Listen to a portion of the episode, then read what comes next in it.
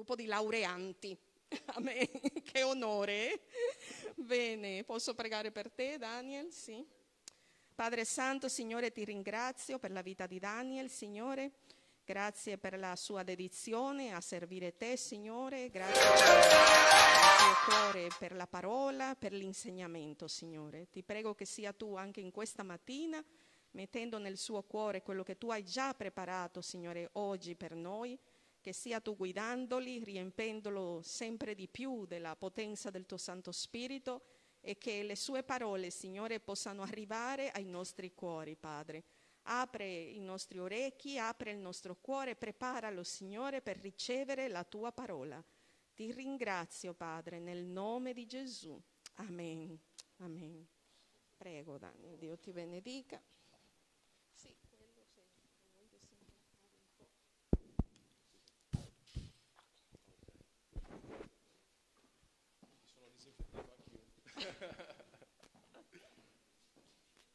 Allora, buona domenica a tutti.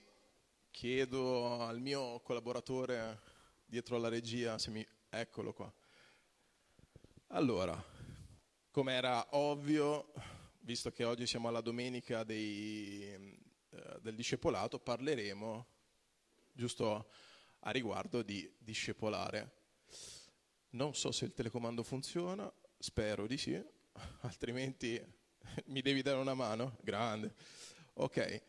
Allora, innanzitutto una cattiva notizia per chi è, ha ricevuto il diploma questa domenica. Voi direte perché una cattiva notizia? Perché voi pensate di aver finito il discepolato. Eh, vedi, c'è già Sheila che... Ci avevo sperato, vero? Eh, mi dispiace. Invece, una delle notizie più importanti che riguardano il discepolato cristiano è che non finisce mai. Tutta la vita noi siamo discepoli. Per tutta la vita noi cresciamo nel nostro rapporto di discepoli con il nostro grande maestro Gesù Cristo. Non esiste un momento della nostra vita in cui non siamo più discepoli, anzi c'è da preoccuparsi se arriva un momento della nostra vita in cui non siamo più discepoli, perché vuol dire che non stiamo più seguendo il nostro Maestro e vuol dire che la nostra crescita spirituale, il nostro cammino con Lui è arrivato a una battuta d'arresto. Invece noi come ehm, cristiani, come adoratori di colui che ci ha chiamato, e di questo ne parleremo tra un attimo, non possiamo smettere mai di essere discepoli. E la grande eh, meraviglia del, del, discepolato cristiano è che eh, è un discepolato che ci migliora giorno dopo giorno.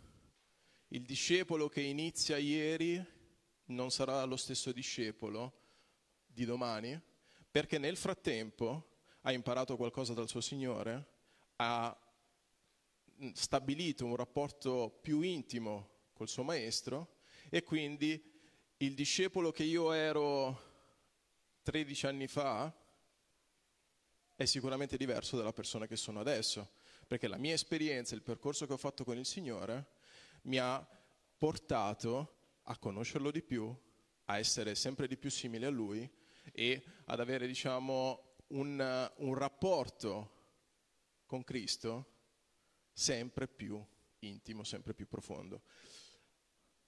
Eric? Non mi distraete il mio aiuto alla regia, per favore. allora, partiamo subito dal primo versetto che è, diciamo, uh, la guida che Gesù Cristo dà per quanto riguarda il discepolato. Gesù dice in Matteo 28, dal versetto 18 al versetto 20, dice, avvicinatosi parlò loro dicendo, ogni potere mi è stato dato in cielo e sulla terra qua sta parlando agli undici, dice andate e fate miei discepoli tutti i popoli battezzandoli nel nome del Padre, del Figlio e dello Spirito Santo, insegnando loro cosa? A osservare tutte quante le cose che vi ho comandate ed ecco io sono con voi tutti i giorni sino alla fine dell'età presente. Questa è una promessa e un comandamento che Gesù Cristo dà ai suoi primi discepoli, o meglio ai discepoli che sono rimasti fedeli a lui fino alla fine, perché Gesù ha avuto molto più di undici discepoli, ma gli undici sono quelli che sono stati con lui fino alla fine, e gli dà un comando, andate, battezzate, fate discepoli, e gli dà una promessa, io sono con voi sino alla fine dell'età presente. Perché il comando e la promessa vanno insieme? Perché nessuno può dire ad un altro, lo stesso Aldo, lo stesso, la stessa mia persona che ho fatto il discepolato la scorsa volta, non posso dire ai miei fratelli io sono vostro maestro, perché nel rapporto del discepolato cristiano noi siamo discepoli gli uni con gli altri e fratelli gli uni con gli altri, ma abbiamo un unico maestro che è Gesù Cristo. Nessuno potrà dire all'altro fratello io sono tuo maestro, tu devi seguire quello che ti dico io, perché tutti quanti noi dipendiamo da un unico maestro che è Gesù Cristo. Ed è qua che c'è la sua promessa. Io sono con voi fino alla fine dell'età presente. Se non ci fosse questa promessa, allora potrebbero esserci altri maestri dopo di lui. Ma visto che il Signore rimane con noi fino alla fine, allora rimane valido per noi il fatto di avere un unico maestro che è Gesù Cristo.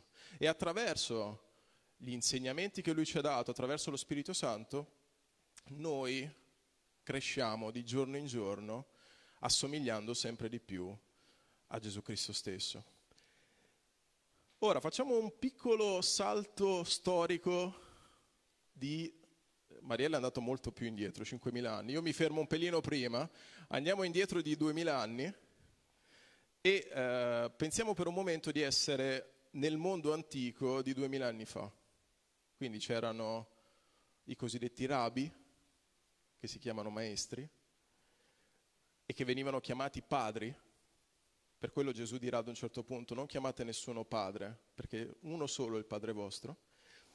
E eh, come funzionava all'epoca, non solo nel mondo giudaico, ma anche nel mondo greco-romano? Esistevano tanti maestri Paolo ad un certo punto dirà, arriverà un momento in cui non sopporteranno più la sana dottrina e cercheranno tanti maestri secondo le loro voglie, perché era già così all'epoca. Pensiamo un attimino, tipo io adesso ho iscritto mio figlio a suonare pianoforte, per darvi un esempio concreto, e ho scelto io dove iscriverlo non è che un maestro di pianoforte mi ha chiamato e ha detto io voglio che tuo figlio faccia pianoforte con me. Sono io che ho scelto una scuola di musica, consigliato eventualmente da persone che già la conoscevano, e ho scelto un maestro dicendo voglio far fare mio, a mio figlio pianoforte in questa scuola di musica. All'epoca era esattamente così.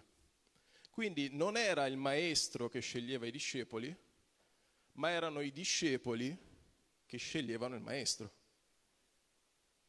Quindi, a seconda di quello che io volevo imparare, volevo sentire, sceglievo il maestro da seguire. E quindi se mi piaceva di più la filosofia epicurea, che l'abbiamo visto giovedì, rispetto alla filosofia stoica, io mi, mi univo ad un filosofo, un maestro di filosofia epicurea se mi interessava più una corrente di pensiero ebraico di stampo farisaico rispetto a quella di stampo esseno, io seguivo un maestro che mi avrebbe indirizzato secondo quello che io volevo imparare in quel momento.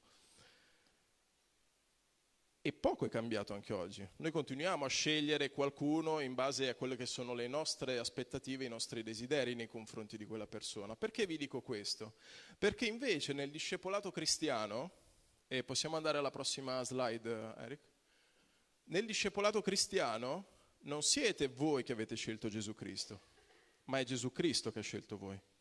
Lui stesso lo dice, non, non voi avete scelto me, ma io ho scelto voi e vi ho costituiti perché andiate e portiate frutto e il vostro frutto rimanga. Perché tutto quello che chiederete al Padre nel mio nome ve lo conceda. Questo vi comando, amatevi gli uni gli altri. E il vincolo dei discepoli cristiani è proprio l'amore che li lega eh, gli uni agli altri. E questa è la grande rivoluzione, la grande meraviglia del discepolato cristiano. Innanzitutto non siamo noi che abbiamo scelto il nostro maestro, ma è il nostro maestro che ha scelto noi.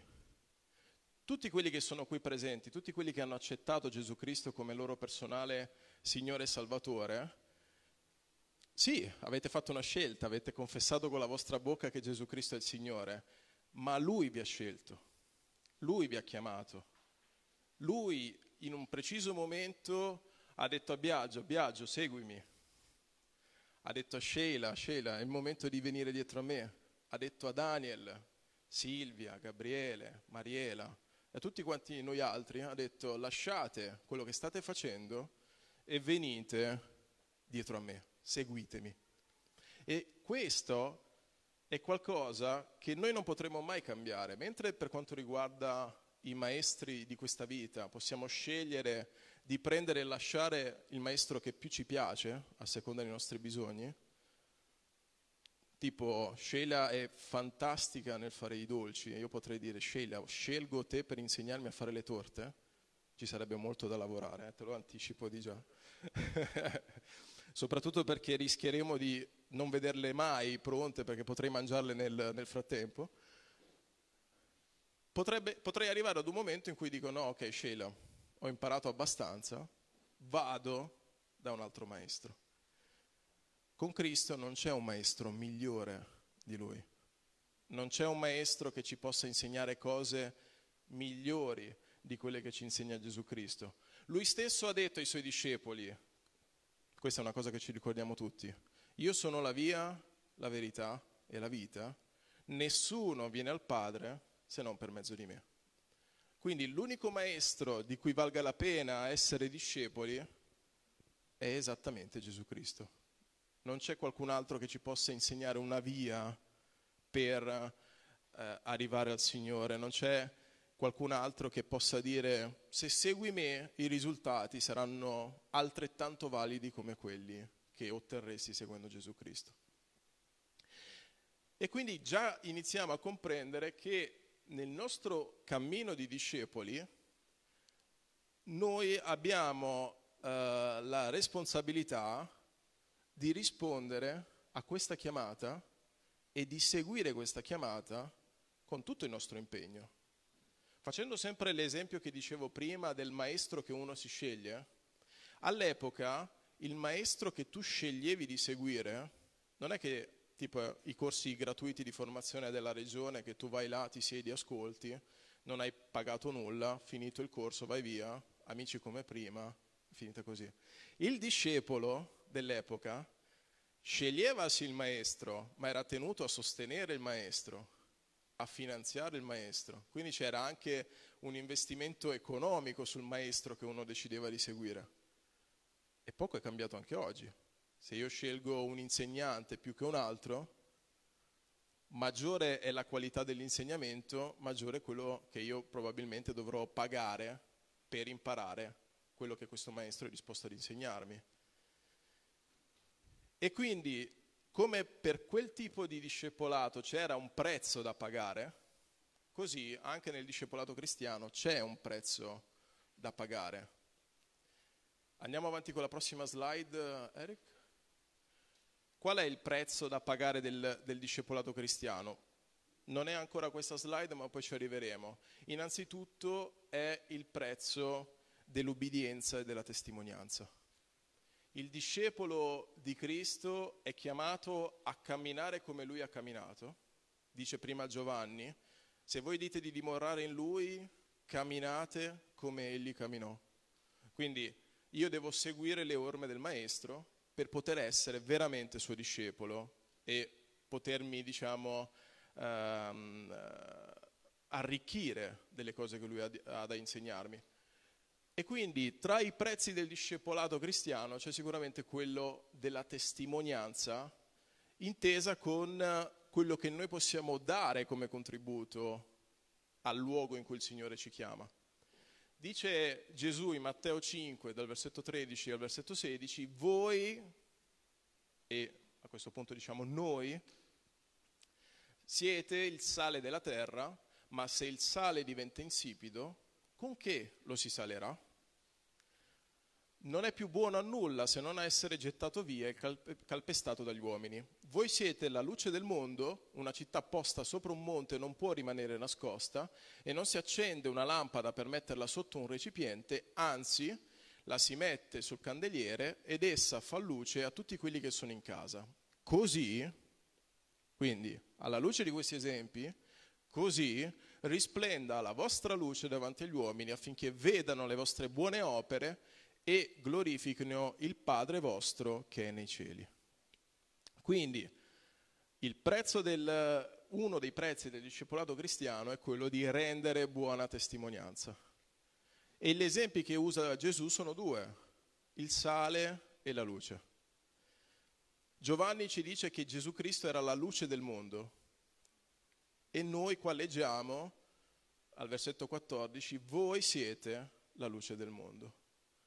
Quindi come il Maestro era luce del mondo, così i suoi discepoli devono essere luce del mondo.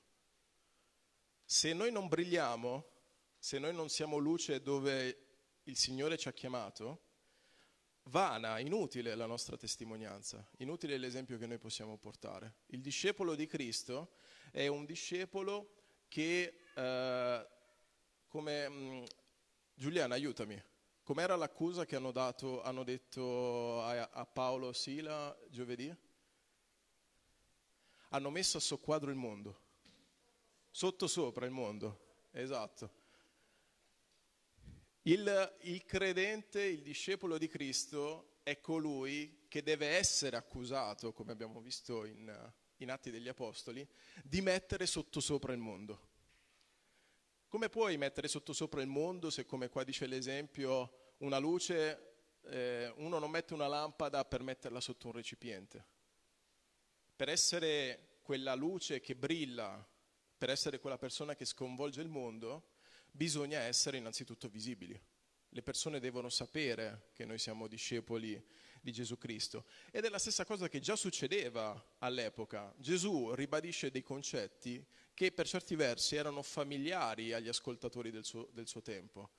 Il, l'insegnante che, di filosofia stoica si conosceva che insegnava quelle cose lì. Il discepolo del, del filosofo stoico si sapeva che, che pensava quelle cose lì perché lui condivideva agli altri quello che riceveva dal suo maestro. E uguale, identico, noi dobbiamo fare come discepoli di Cristo, dobbiamo condividere al mondo quello che noi abbiamo ricevuto per primi da parte del nostro Maestro. Il Signore per quello comanda agli undici di dire andate, quindi innanzitutto c'è un'azione fisica di muoversi, fate discepoli, quindi parlate delle cose che avete ricevuto in discepolato voi da me, battezzandoli, quindi con un gesto visibile del battesimo, che sappiamo non è eh, salvezza, ma è eh, testimonianza pubblica di essere entrati a far parte della famiglia di Cristo, battezzandoli nel nome del Padre, del Figlio e dello Spirito Santo.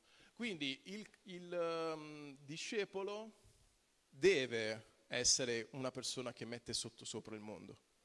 Dobbiamo essere figure scomode. Gesù è stata una figura scomoda altrimenti non l'avrebbero messo in croce se non, se non fosse stato così. Questo costa sacrificio? Assolutamente sì. È impegnativo? Assolutamente sì. Però mi è piaciuto quello che prima condivideva Anna, che non la vedo più, quando parlava di, di sua nonna.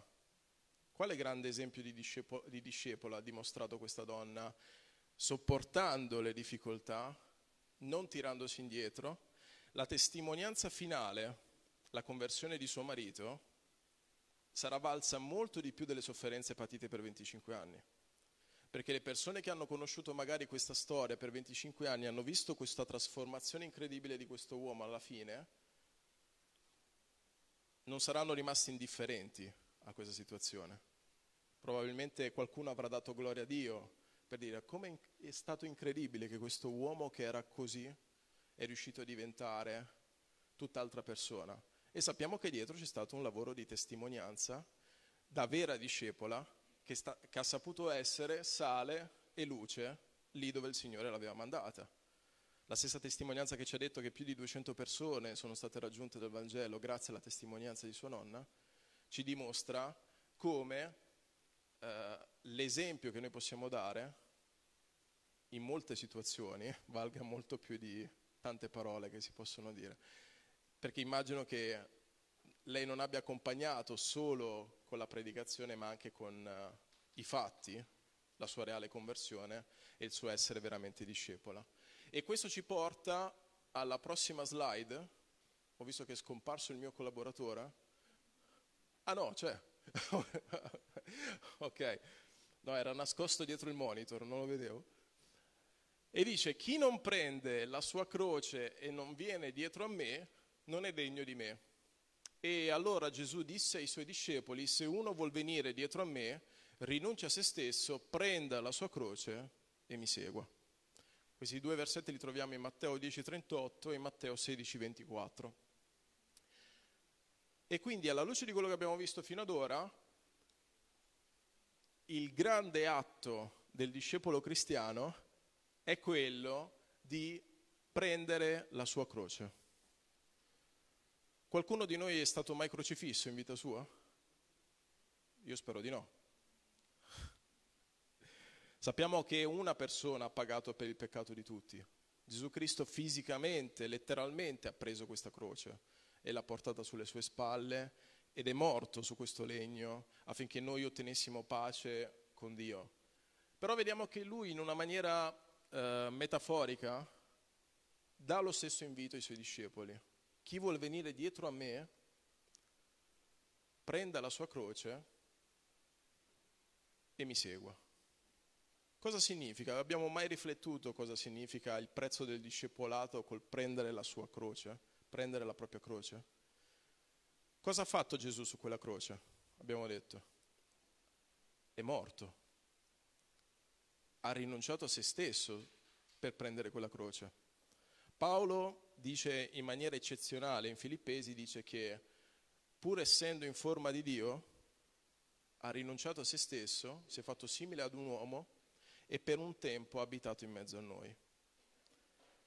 Quindi l'esempio che Gesù Cristo ci dà di una persona che mette davanti il regno di Dio rispetto alle proprie necessità è quello stesso esempio che il Signore chiede a noi oggi come suoi discepoli vogliamo seguirlo? Vogliamo ehm, essere sale e luce di questa terra? Allora dobbiamo mettere davanti a noi le esigenze del regno. Dobbiamo mettere davanti a noi le priorità di Dio, non le nostre priorità. E questo si traduce concretamente sul prendere la nostra croce e camminare indietro a Lui. Gesù stesso dirà ehm, nella, in Matteo 6, Cercate prima il regno e la giustizia di Dio e poi tutto il resto vi sarà dato uh, insieme a questo.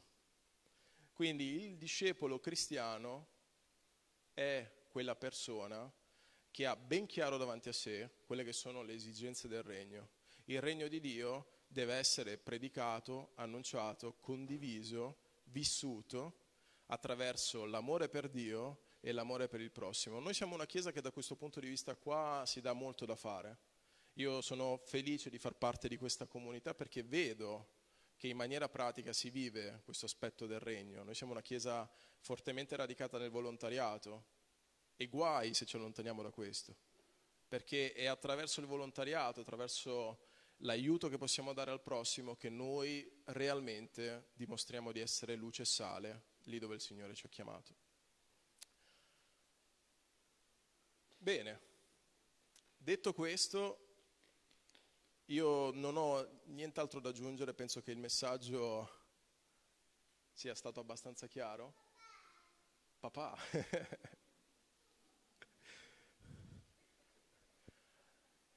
e quindi vi, vi invito a riflettere su quello che abbiamo sentito questa mattina.